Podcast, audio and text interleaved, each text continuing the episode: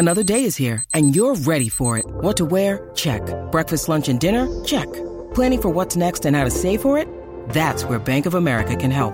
For your financial to-dos, Bank of America has experts ready to help get you closer to your goals. Get started at one of our local financial centers or 24-7 in our mobile banking app.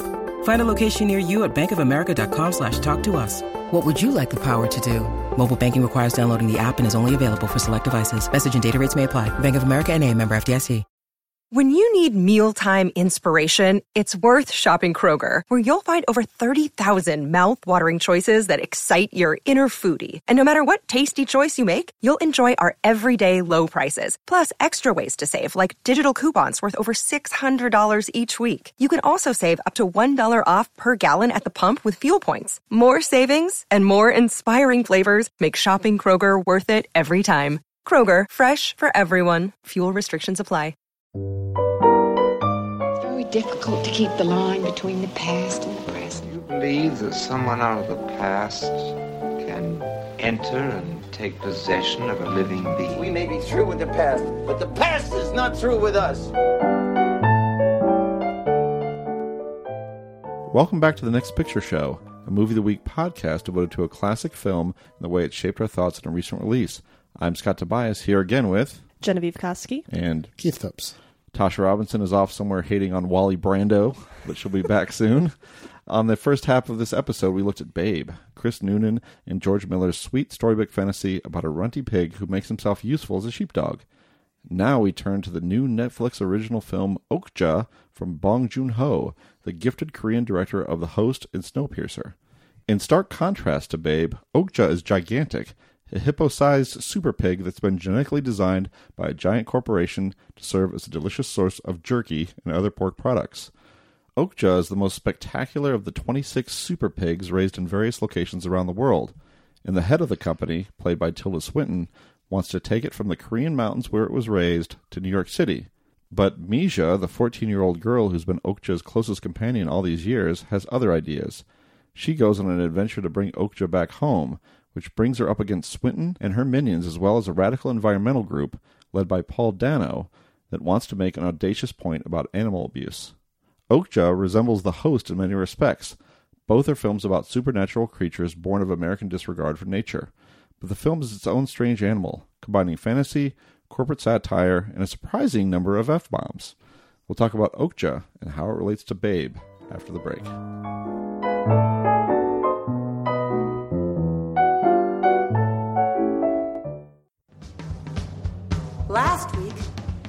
We sent the 26 super piglets to the 26 countries where the Mirando offices are located. Each one was given to an esteemed local farmer. I have asked each farmer to raise their special guest, honoring traditional techniques unique to their respective cultures. My top scientists in the Mirando branch offices will be on hand to offer whatever support is required. These little piggies will be the ancestors of a whole new species. Mama Nature's gift. A revolution in the livestock industry. And now we have a competition.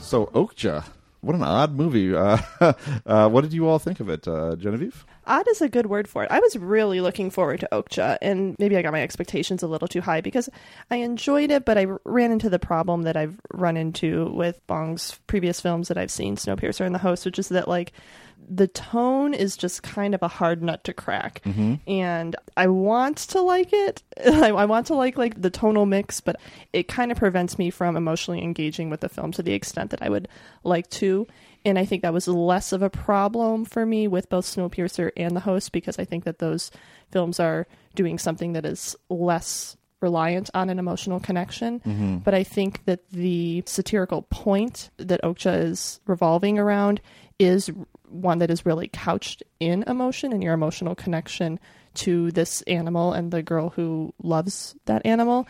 And the kind of whiplashing tonal style of the film, I think, kind of prevented me from feeling that emotion to the extent I probably needed to to to love this movie.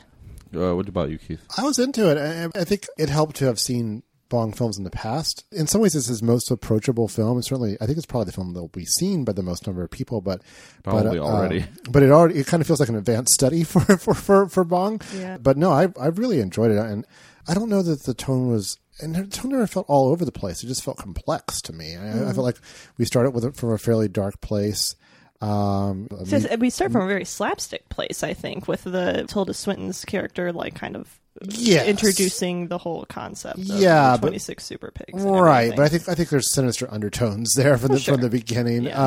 uh um and i think we get those the wonderful scenes of mija and okja uh, bonding and which you know gets you into this relationship and then it kind of returns to darker places or, or returns to places that were perhaps the darkness wasn't quite as evident uh, before it worked for me it is an odd mix of elements and performance styles, uh, which I'm sure we'll get, get into. But I was there for the ride, and I actually I found it quite affecting by the end. Uh, the slaughterhouse scenes and the denouement uh, were such a, a lovely contrast, and, and, and I'm sure we'll get into this as well. But I, I thought the Super Pig creations were really uh, masterfully made and emotionally moving, in large part because they're so animal-like. These are super pigs in the sense that they are, are genetically engineered, as you say, hippo-sized pigs, but they behave very much like real animals.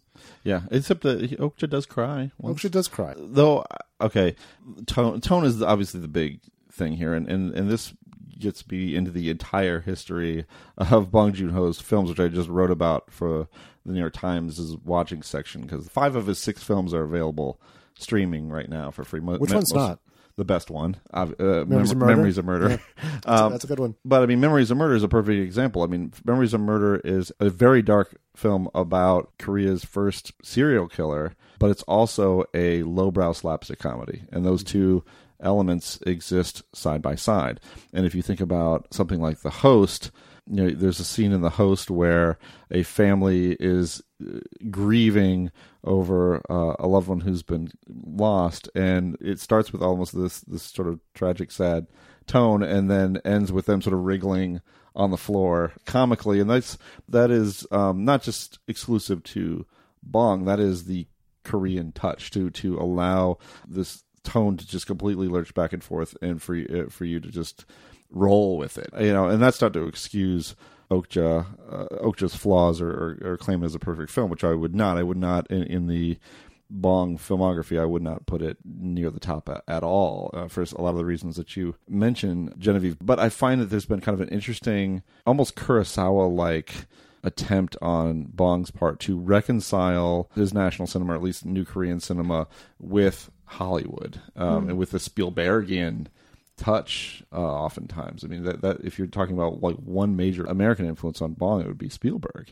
You know so you, you have this a director who very much appreciates effects driven family oriented to an extent fantastical you know filmmaking with a lot of nice reaction shots of people's eyes and extraordinary daylight special effects. I mean all that is there in this movie. So i just i i, I think i mean it is not a perfect film it is it is a rambling shambling ride of a, of a movie even more so than his other films f- for me but i i kind of appreciated that quality about it and, and kind of liked that sense of what the hell is going to happen next it's a very surprising movie and I, I for that i really appreciated it Yeah. Again, I, I don't want to overstate my, my issues with this film, which I did generally enjoy, nor do I want to understate my understanding of South Korean cinema and the paradigm within that he is working within.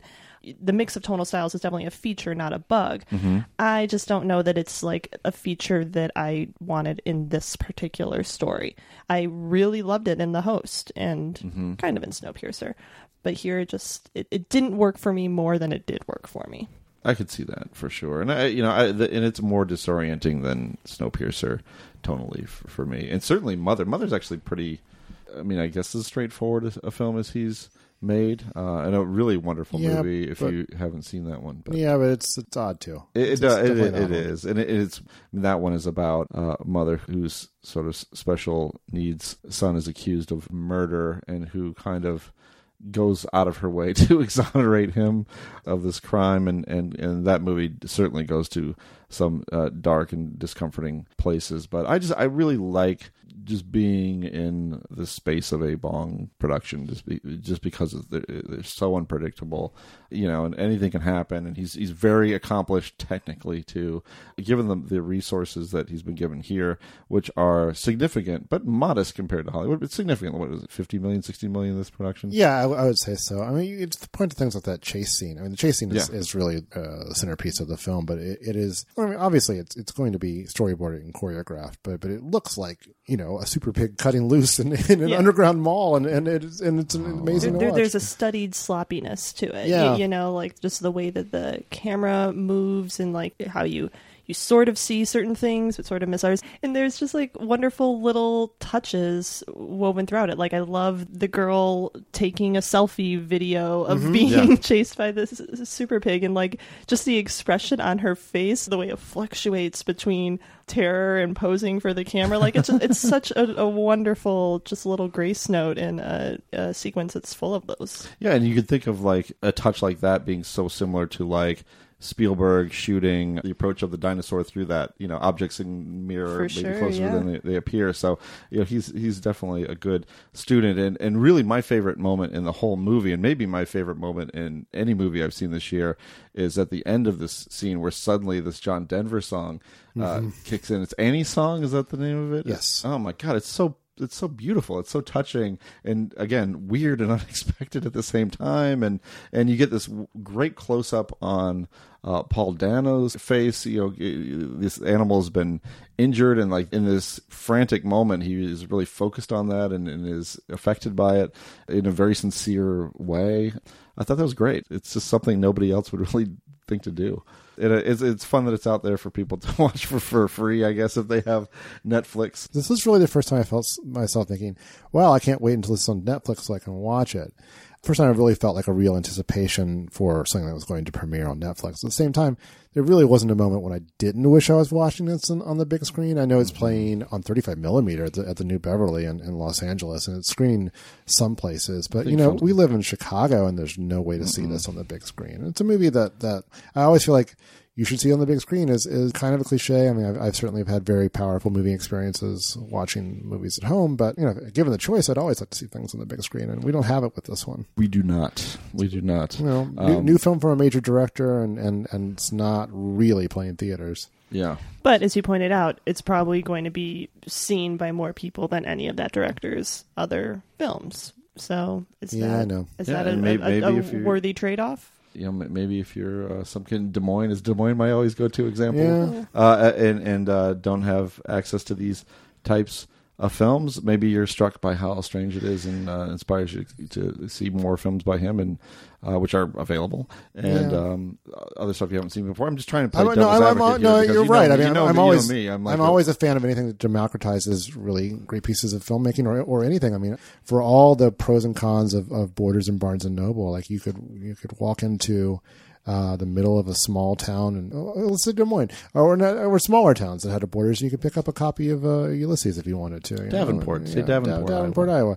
Blockbuster, the same thing, and maybe not the best selection, but you know, you're, you can certainly get started down a road of watching interesting movies uh, at a blockbuster. like, like at Cedar Rapids, for example. Sure. Cedar Rapids. Yes. Um, so Iowa is a very cultured state. You should stop. I know. I, I, I just, I, I don't know why I was always my go-to example of people who. don't let's let's let's say a suburb of Dayton, Ohio, uh, a hick suburb of Dayton, Ohio. What's the name of that? In- Uh, uh, Englewood, Ohio. Englewood, where where Keith is born, um, or grew up. Right. Well, I mean that's part of my story, but this isn't my podcast. This isn't your podcast. So let, let me make one more argument in Netflix's favor here. There are two really big productions recently. Uh, this film and War Machine, which is less successful than Okja, but similarly unclassifiable. Not quite a satire, you know, not quite a historical document. It doesn't really work completely well, but it is the sort of thing that you can't put it in a box that Hollywood would never go out of its way to finance for that for that reason.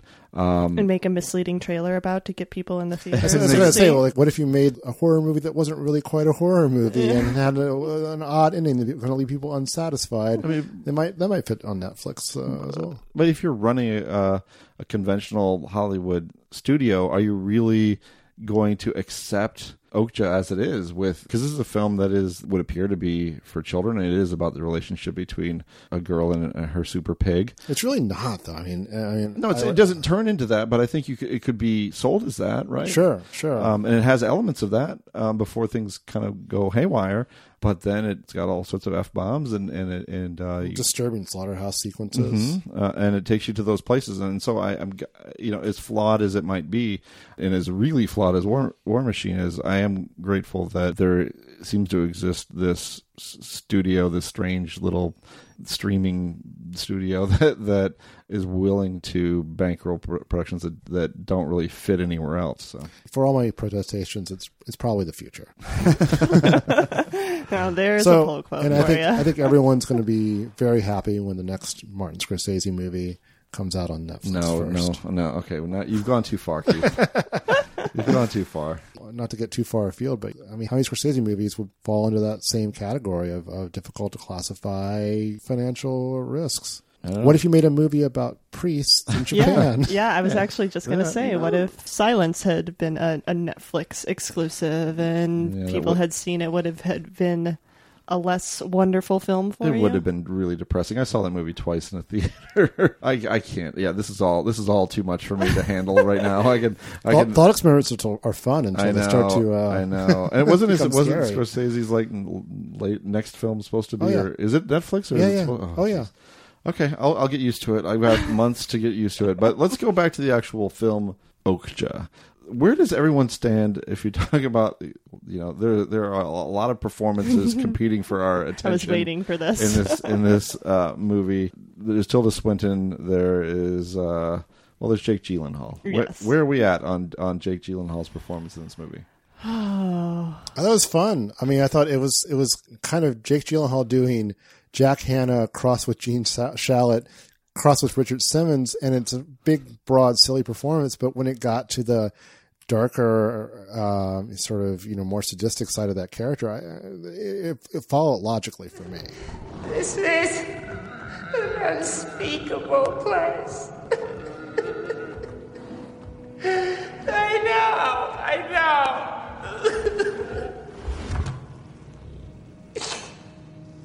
there are worse rooms out there. Lucy Mirando says I'm not supposed to harm you in here. Well, at least not visibly. She wants you perfect for her big telecast. But when a woman humiliates a man in front of his own colleagues, a man is inclined to make his own decisions. Uh, I think less so. It's a for divisive me. performance. Yeah, it, it, it, it is, and it's not. I didn't hate it. It's not a performance I hated. It's a very showy performance, obviously, and it, it's a performance that aligns with the character.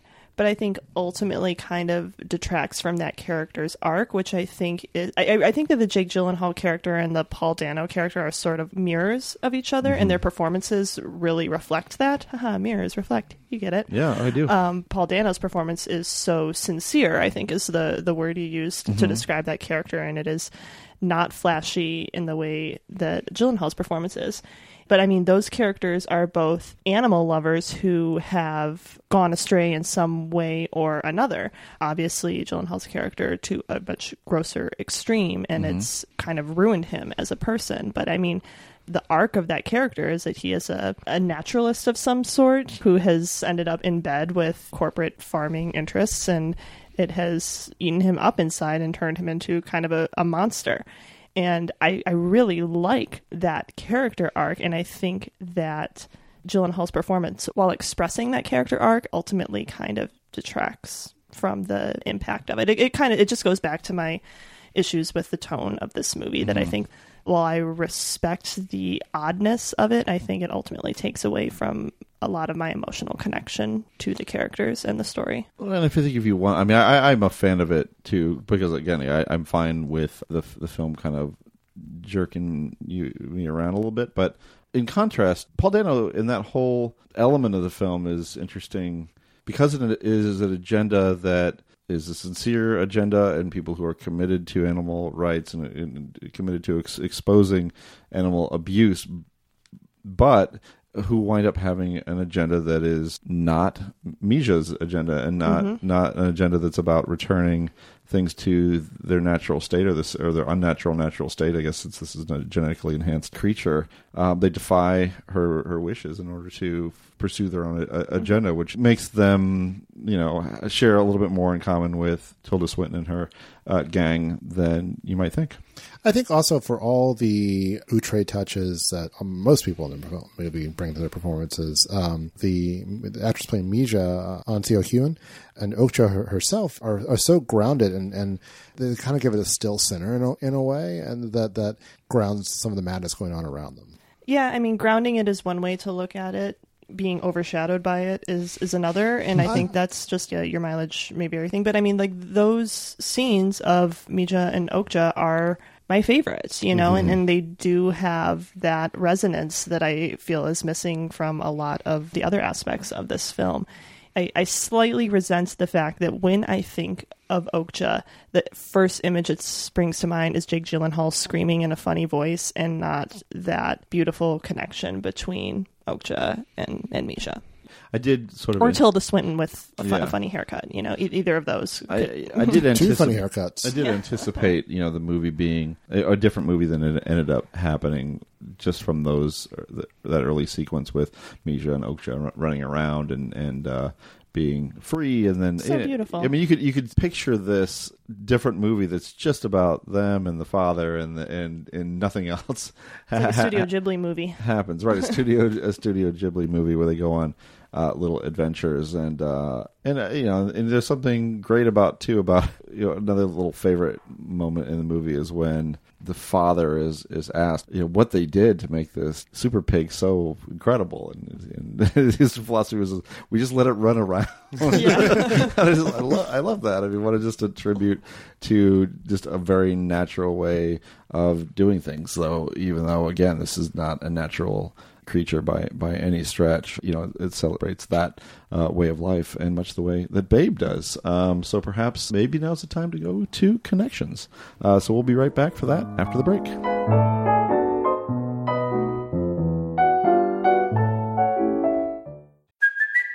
It's Kaley Cuoco for Priceline. Ready to go to your happy place for a happy price? Well, why didn't you say so? Just download the Priceline app right now and save up to 60% on hotels. So, whether it's Cousin Kevin's Kazoo concert in Kansas City, go Kevin, or Becky's Bachelorette Bash in Bermuda, you never have to miss a trip ever again. So, download the Priceline app today. Your savings are waiting. Go to your happy place for a happy price. Go to your happy price, Priceline. You look amazing! Oh, Johnny, you're skating on thin ice. Watch out you don't fall in and drown. Don't worry, I'm not here to put you to sleep with some corporate speech like my boring sister might have.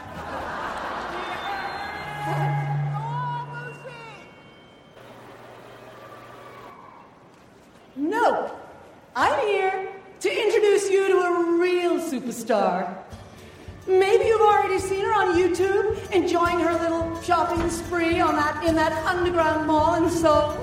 So let's all welcome an extraordinary little girl, a local farmer who raised her beloved super pig in wild and beautiful nature. The fearless pig rider from across the globe. Please welcome Mija. Now it's time for connections when we bring these two films together and talk about the things they have in common Babe and Okja. One thing we could start with, I guess, is how both films reveal how we engage with animals and promote certain maybe vegetarianism or a, or a consciousness about how we eat. Yeah, I mean, I think Okja in particular is much more strident in its messaging around the, the consumption of meat. Babe mm-hmm. definitely touches on it, but is a little more in the camp of like, this is the, how things work, you know, and it, we should be respectful of it, but it's the way the things work. Whereas Okja is really engaging, not so much, I think, with eating meat entirely, but particularly with factory mm-hmm. farming, and the eating meat is what sustains this harmful system of factory farming. what I really like about Babe's approach in particular is the acknowledgement that, like, how you engage with an animal is all about the context. It's not about that specific animal or animals generally. You can have animals as pets, you can have animals as working animals, you can eat animals. And there, there's no universality of like, this is what animals are for and this is how we should treat them. It's like we treat them based on the context in which we are engaging with these animals. Yeah. Yeah, I thought Babe would create a whole generation of vegetarians. it kind of, I think, it probably has had that influence in some in some quarters. Well, you, you were just saying during the break that it, it made Cromwell a, a vegetarian, yeah, right? well, I bring in some extra textuals. Cromwell did become a vegetarian after, after making Babe because he felt like he couldn't honestly represent the film without becoming a vegetarian. And you listen to the audio commentary, and Miller's a little more where you're coming from, Genevieve, which is basically, you know, you could eat animals, but you need to be aware and respectful of what it is. And I'm not sure where Okja is coming from. I think you know, the, the Animal Liberation Front or ALF, it seems very much on their side. They're not a perfect vessel for the message. They make mistakes and they're, and they're deceptive. But there's that long post credit sequence, kind of like setting it up for, for the further adventures of the Animal Liberation Front. And it seemed pretty on their side, at the very least, against factory farming and as you say the, the situation that it creates. And, and for all the horrors we witness in the slaughterhouse here there really are just literally what happens in a slaughterhouse on a bigger scale and it's kind of hard not to think about that watching this film it didn't make me give up eating meat, I, which I, I was vegetarian for a long period, and I'm not a vegetarian now, and I might be someday. But this wasn't movie didn't push me over the top. It certainly got me thinking about that again. I can't necessarily fault Okja for being strident because I think it is, you know, a satire among other Mm-hmm. things, and it has satires. They do have a certain point that they're trying to to make, and it's a it's a nuanced point because I don't think you come to the conclusion watching the film that we mustn't eat meat, though I think we can be aware not just of the way animals are processed, but the way food, period, is processed. You know, and, and in terms of Babe, we can see that contrast between an ordinary farm, uh, or what would be ordinary if, if the animals weren't talking to each other and behaving in weird ways, but but really, I mean, animals talking probably don't eat it. Right. Just, just good rule of thumb there. yeah, right. So uh, I mean, Or, they- or crying. Yeah. You know, you could see them doing things. That, you know, the Hoggetts are doing things the right way, um, in a responsible way, and, and in a very old-fashioned way. I mean, when you think about farms now, they're not the same. I mean, the, the, you know, you have companies that own vast swaths of land, or, or you know, harvest fish or, or, or pigs or what have you in, in large facilities specifically to develop them into food that is going to appear in your uh, grocery store. And so, to be a little more conscious of that uh, that I was happy with that message and, and kind of pleased in this context uh, with the contrast between you know Okja and Babe about f- how we get our food. Here's my thing. There's like a lot of arguments you can make against eating meat generally and factory farming in particular. There are a lot of approaches you can take to that argument, but I think they kind of divide into the emotional approach and the sort of logical approach. Like you can make it a, a very convincing argument against eating meat based entirely on climate change and the effect that eating meat has on our planet. And that can also be very convincing. But the tack Okja chooses to take is the emotional one, which is that isn't it terrible that we eat animals and how animals are treated? Mm-hmm. And isn't that sad? Isn't that upsetting? And that is a very effective argument to make. And depending on the person, it is the only argument to make. But going back to what I was saying earlier in this episode about like missing that emotional connection with Okja, I think that is sort of the fatal flaw in the argument or the satire that Okja is making is that it is trading on this emotional connection to how animals are treated and their whatever the animal equivalent of humanity is. but the for me anyway, the tone of the film doesn't really support that. Even the baby super pig at the end. I mean, they're all very cute. It's also not real. Going back to what mm. we were saying about mm. CGI, you, you, know, but like it, it, it all goes back to what I was saying about just the context with which we engage in animals. Like we're sitting here with my dog Hugo, who I love and treat like a child. He is my pet. In a different context, if he was a working dog and I was depending on him for my livelihood, like our relationship would be very different. Hmm. If if this was the apocalypse and I was starving and Hugo wasn't my longtime pet and we didn't live in a society where eating dogs is frowned upon, I might consider eating him. I'm He- sorry. he- I'm sorry, Hugo. He'd eat you. it's true that that too you know so like applying an emotional logic to just how we engage with animals universally i think is fundamentally flawed in that regard Hmm. because it's all about the context man Yeah, that's a that's a. i love my dog i'm not going to eat my dog Yeah, I, I want to focus more on uh, on Genevieve eating her dog. It just went to such a dark place so fast. It's very bo- very bong like uh, uh, of you to to uh, go off on that uh, monologue, but it's a it's a really good point. I mean, a lot of this a lot of this discussion, this compare and contrast between Babe and Okja, is more about the contrast than the compare. I think you could see that Babe had an influence on Okja, and I think maybe Babe Pig in the City even more so. But a lot of it was just as a jumping off point to do to go somewhere else and somewhere a little bit darker. Um, but I want to talk about some other places where the two films contrast, and that that would be the you know the, the time period and the setting. Uh, Genevieve, you had some thoughts on that? Yeah, I suggest this comparison because I think it's interesting how both films kind of exist in a fantasy slash storybook uh, setting, but they do it through very different approaches. Where, as we talked about in the first half, Babe is kind of in like situated out of time and out of place and exists in this sort of like generalized storybook arena. Okja has a very specific time and a very specific place. Like it starts in 2007, and then the main action of the film is 10 years later in 2017 in New York City and Korea. And are, are there points in between? I No. New New Jersey. New Jersey, yeah. Oh, right, yeah, yeah, yeah. okay. Like a place and time that is our own. And so therefore we know that this is an imagined story. It is a, a fable in a way.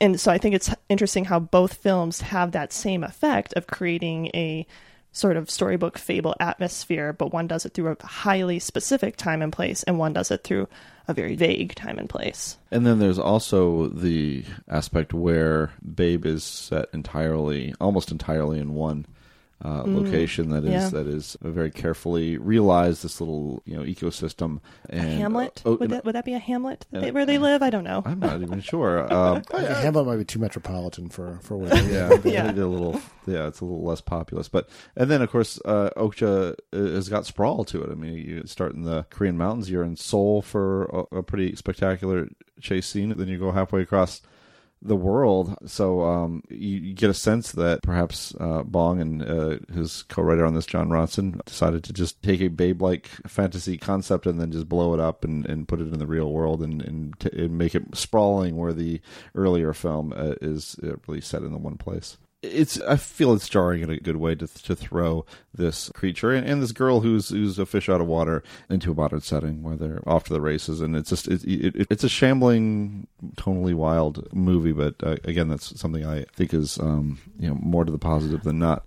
Oh, and, and just another like little tangential connection related to something you just said. We talked briefly about Babe's relationship to modernity.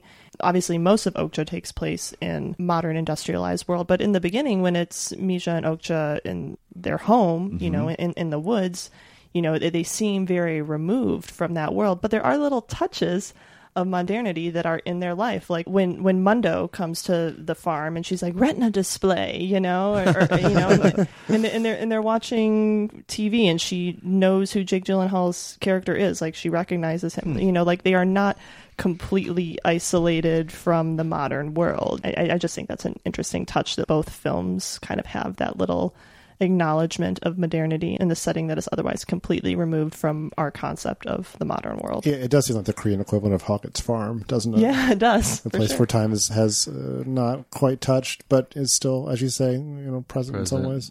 And, and maybe you know, there's a sense that Mija is a little bit. You do, obviously, she doesn't want Okja to go away and pursues her friend to the far end of the world. But but she's different than her grandfather. She, I think, she is a little more willing to embrace the modern than than he is, and a little bit more, but uh, maybe not to the extent that Tilda Swinton does. Of, kind of sends her running back, though. Her taste of the outside world uh, puts her in retreat by the end of the movie. No, that that is true. So one of the other things that these two films have in common is that they're a reconciliation of sort or a collaboration of sort between different cultures. Uh, they're international co-productions between Hollywood and, and Australia and one and Babe, and then Hollywood and Korea with Okja.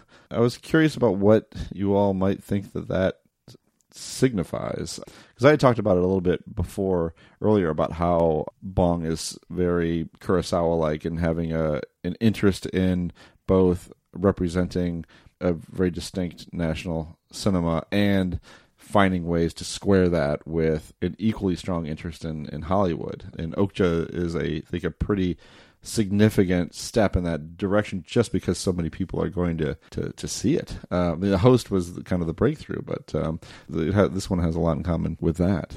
Babe, I'm not as sure about what the significance of that collaboration might be. You know, other than just Hollywood perhaps bankrolling you know a more homegrown production. With Babe, I think it just kind of contributes to the sense that this could be any time and any place. And you know, I was, you know, I, I think between this and LA Confidential, I don't think I really knew that James Cromwell was an American for a long time um, because I just he could just he's sort of flexible and there's no real. It's not like he's doing an Australian accent in this, but it's a little kind of an any place country accent in some yeah. ways.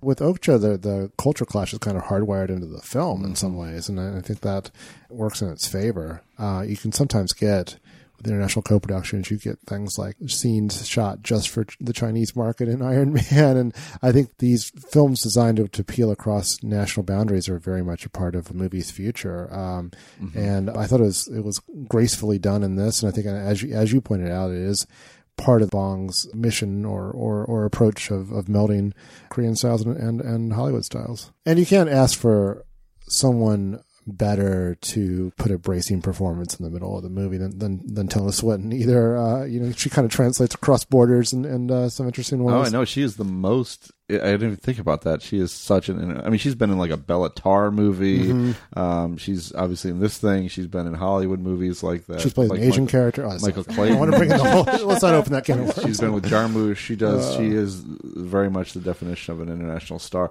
So I, I find it interesting that the difference between a harmonious um, mingling of cultures or like the you know how how we talked about Babe being like not particularly specific to any area or region of the world, and then you know Okja being almost like a um, globalist conflict writ large. Mm-hmm. Um, so so there may be something you know harmonious and exciting about the the mix of styles and the mix of cultures from a cinematic standpoint but the film is also engaged in how there's so much misunderstanding and a difference in values between nations.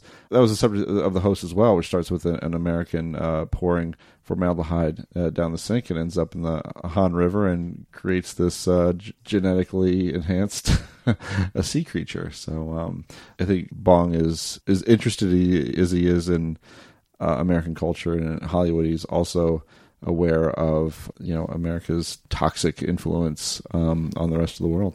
So you can find Okja and Babe on Netflix.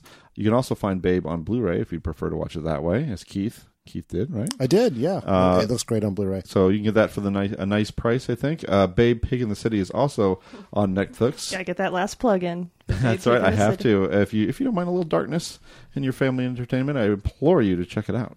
We'll be right back with our usual recommendation segment, Your Next Picture Show.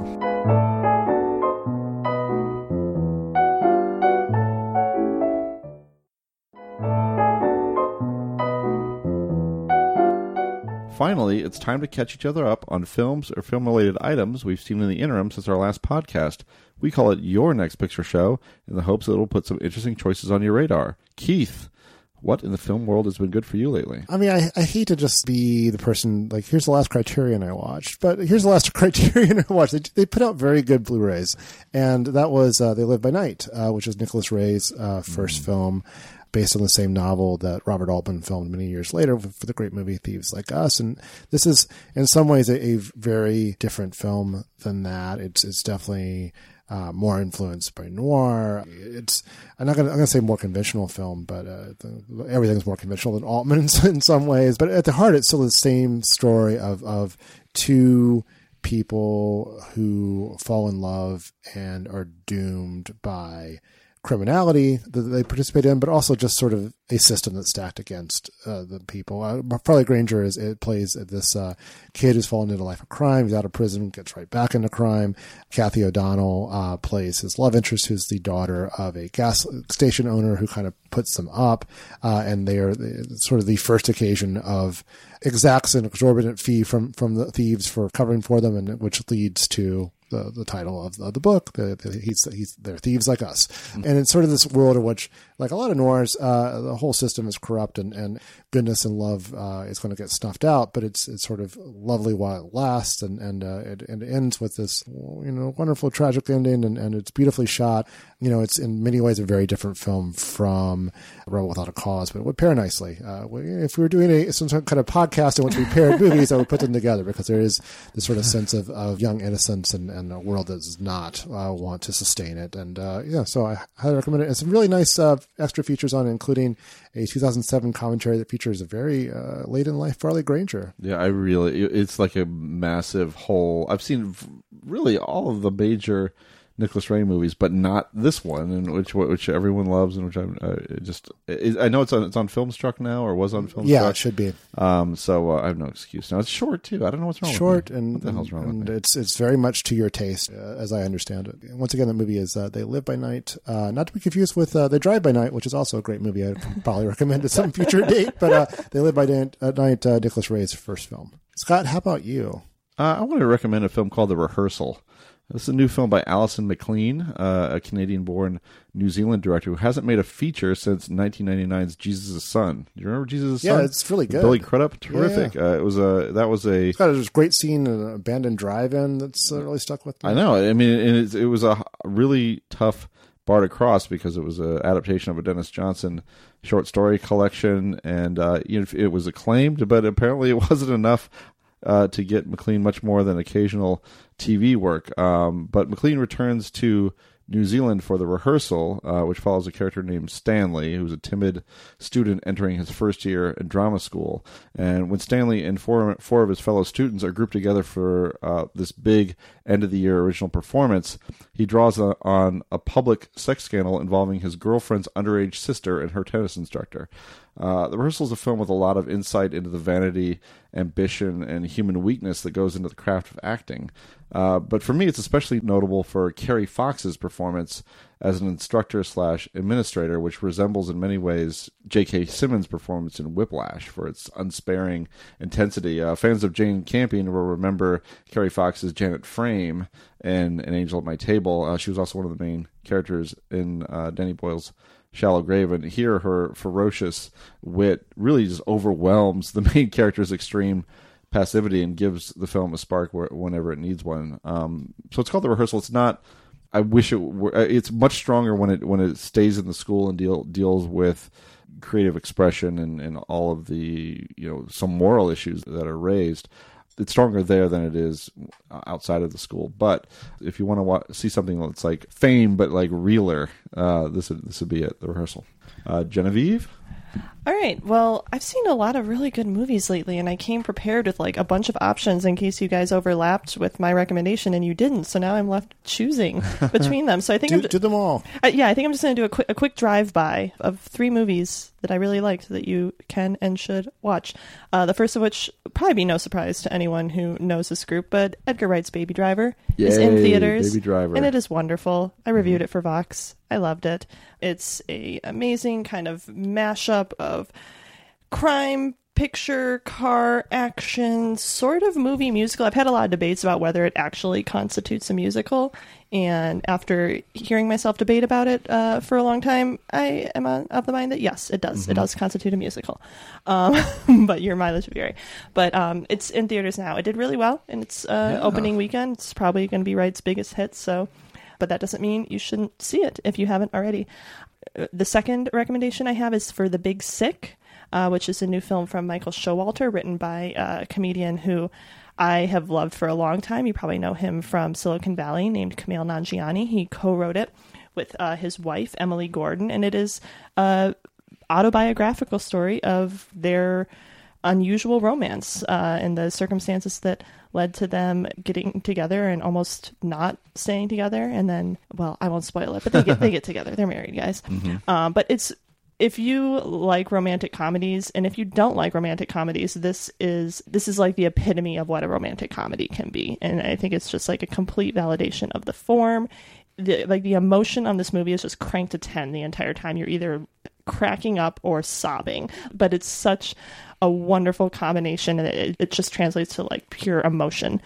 That was probably one of just the most purely pleasurable film going experiences i've had in a long time so highly highly recommend the big sick. And then lastly, I want to recommend Logan Noir, which is a the black and white version of James Mangold's uh, Logan, which played uh, briefly here in Chicago at the Music Box Theater, but as I understand it, is available on the Blu-ray of Logan. I'm really kind of into this new trend of like doing black and white versions of modern blockbusters. I mean, there was the Mad Max Fury Road, like the was it the Chrome edition, Mhm. you know, and and now there's the Noir edition of of Logan. Um, and I, I missed Logan when it came through theaters the first time, so this is my first exposure to it was seeing it in black and white. And at first I was like, is this like the best way to see it? And I really think it is the best way to see Logan. And I say that having not seen it in its colorized version, but mm-hmm. it, it was really a, a great format in which to see the story for two reasons, I think. One, because it sort of served to separate it from the greater X Men universe, because it does star Hugh Jackman's Wolverine and Patrick Stewart's Professor X. And like there is that connection to a long lineage of X Men films that I think by being black and white and also being like a hard R movie uh, kind of serves to separate Logan from that lineage in a way that I thought was very beneficial to the movie. And also, it's a really bloody, gory movie, and I kind of like my blood and gore in black and white. It's it's much easier to to disassociate from it that way. So both of those aspects kind of uh, contributed to me really, really enjoying Logan in black and white. So if you have access to the Blu-ray, I would definitely recommend checking out the noir edition of Logan. In addition to The Big Sick and Baby Driver. It's a lot of movies. It is. Yeah, It yeah, is. definitely. I've, I've seen uh, Baby Driver and can back you up. And I, you know, I, whether you want to classify it as a musical or not, it is certainly influenced by it and has Yeah. a musicality to it that extends beyond the soundtrack. It really is incorporated in a much more sophisticated uh, way than um, It's than- choreographed to music. It is. It's action that's being choreographed, not humans, but it's, I, Yeah, I think, and his performance, Ansel Elgort's performance, is uh, so much a physical for sure performance too. And What a joy! Pure filmmaking. I love it. And uh, I'm looking forward to the Big Six and, and uh, the Big Sick, I should say. And uh, and of course uh, Logan. I've only s- I've seen twice, both in color. So I don't know. I don't know of your black and white version. Um, It's, but it's I, a really good film on on It its is- own. it We is talked good. about doing it for the show, pairing it with Shane, right? Which is a Yeah. Almost too obvious. Yeah, yeah. And I- it kind of spells it out for you there. I love Yeah. that it can be the can- in either form. It would make sense to be in black and white, and just it's so different than what we've been seeing um, from superhero movies and from X Men movies. So that that was that's a great thing about it too. So so lots of good things to check out. And that's it for this week's edition of the Next Picture Show. Our next episodes come out July 25th to 27th. Genevieve, what do we have lined up? A car crash, a mystery, and a dreamy fantasy atmosphere figure prominently in David Lowery's new indie film A Ghost Story, which premiered at Sundance in January to huge buzz, promptly got picked up for release by A24, and just reached theaters. Those same three things also feature prominently in Herk Harvey's 1962 horror fantasy Carnival of Souls, one of the great cult classic indie success stories. Both films deal with the unreal, unsettling experience of the afterlife, in the way the dead process time and emotion differently from the living. Both films play with simple images. A Ghost Story finds deep pathos in Casey Affleck wearing a simple sheet with holes cut for the eyes, basically a cheapy kid's Halloween costume taken to a serious level. And Carnival of Souls pulls a similar pathos from the spectacle of an abandoned carnival. These are films made on a micro shoestring budget, but they're both spectral, haunting experiences, if you'll pardon the pun. Our next pairing reminds us that filmmakers don't need much of a budget to do horror right. They just need to be able to create a convincing, moody atmosphere.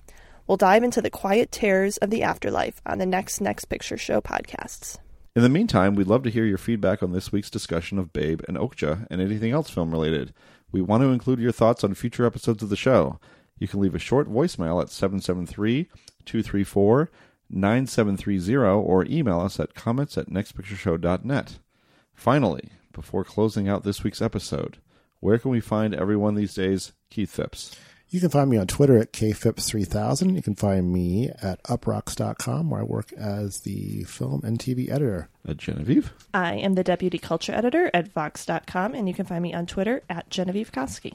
Scott. Uh, I am on Twitter at, at Scott underscore Tobias, and you can find my work in New York Times, Washington Post, NPR, Vulture, Variety, Uproxx, and and one more publication I can now add: Ooh. the Los Angeles Times. Uh, I did a piece for them about uh, Amanda Kernell, who is the Swedish Sami director of a film called Sami Blood. That's quite good, and uh, that was my my first. Well, there's thing. there's there's you have not written the liner notes for any forthcoming film Blu-rays though. have Oh, you? that's right. Well, I think we mentioned on the show before, but by the time this drops or close to when it drops, uh, the end of July is when uh, Lost in America is coming out on Criterion. So, of course, that is the biggest feather of all the feathers in my cap. Uh, so I'm excited about that. And there may be another Criterion down the line. Going to- to- Watch this space. Watch this space. So, so I'm pretty excited about that association, to say the least. You can find our absent co-host Tasha Robinson on Twitter at Tasha Robinson and at The Verge, where she serves as a movies and TV editor. You can stay updated on the Next Picture Show by visiting nextpictureshow.net, via Twitter at nextpicturepod, and via Facebook at facebook.com slash nextpictureshow. And if you haven't subscribed to the show on Apple Podcasts already, please consider it. Apple Podcast subscriptions are an important part of getting podcasts more prominence and more listeners. And while you're there, we appreciate every rating and review. Every thumbs up helps us find new listeners and keeps the show going. Thanks to Colin the Animal Griffith for his assistance producing the show. And thanks to Genevieve Koski for providing recording space at her home base, Genevieve Koski's apartment. The Next Picture Show is proud to be part of the Filmspotting family of podcasts and the Panoply Network. Please tune in next time.